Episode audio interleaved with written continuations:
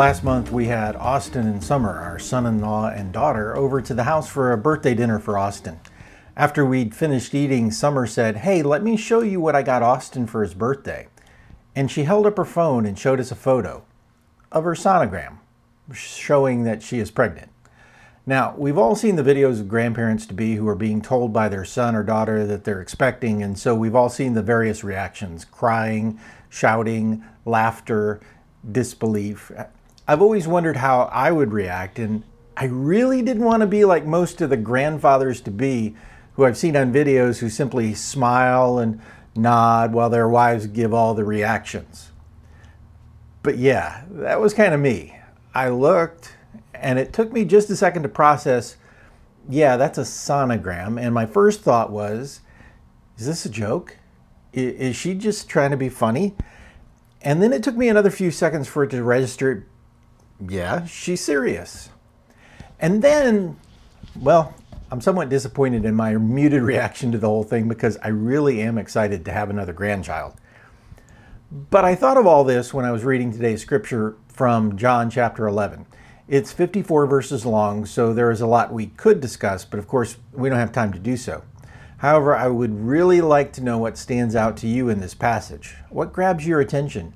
What's the Holy Spirit saying to you in these verses? Let us know in the comments, either on YouTube or Facebook. For me, what stood out was the reaction to a miracle. This chapter of John is about Jesus raising Lazarus from the dead, and what really grabs my attention is after the miracle, the reaction that the miracle causes. Verse 45. Many of the people who were with Mary believed in Jesus when they saw this happen.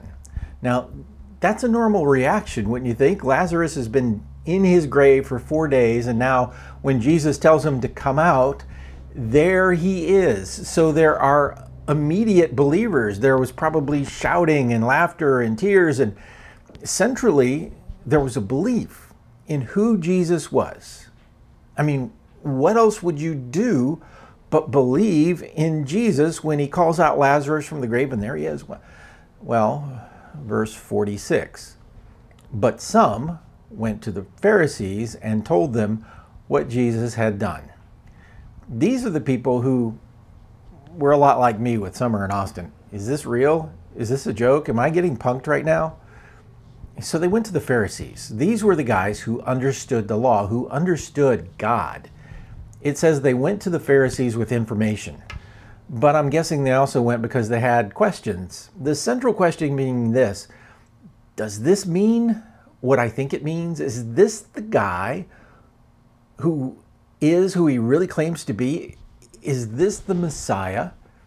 If the message of God in Scripture had been the most important thing to the Pharisees, they might have taken a while to research. They might have gone through the writings of Moses and the prophets carefully. They, they might have even been a bit reluctantly to boldly state their position, but they would have had to admit yes, this man Jesus, though we don't understand it and we can't fully explain it, and we don't yet see how all the writings of Moses and the prophets line up exactly, but Jesus really does seem to fit the profile of the Messiah. Instead, here's what happened. Then the leading priests and Pharisees called the high council together. What are we going to do? They asked each other. This man certainly performs many miraculous signs. If we allow him to go on like this, soon everyone will believe in him. Then the Roman army will come and destroy both our temple and our nation there was no research, there was no consideration of what Moses and the prophets said about this. The leading priests and Pharisees and the other members of the high council, who were mostly Sadducees, who didn't believe a resurrection from the dead was even possible, this group of men could only see two options. Either people reject the idea that Jesus is the Messiah, because of course he isn't, and everything returns to normal, or people believe Jesus is the Messiah, and since he's not, we get destroyed by the Romans. Now, the third option, that Jesus actually is the Messiah and delivers us from the Romans, is never a possibility the, for them. So, what has God done in your life? What is He currently doing in your life? that just might be evidence of his care and his concern for you? What evidence of his presence might you be overlooking? Is there life, real and miraculous life that you're missing because of things you're holding on to, because of attitudes, because of assumptions that you're holding on to? You can trust him. You can believe in him. He is presently at work today for you. So keep the faith.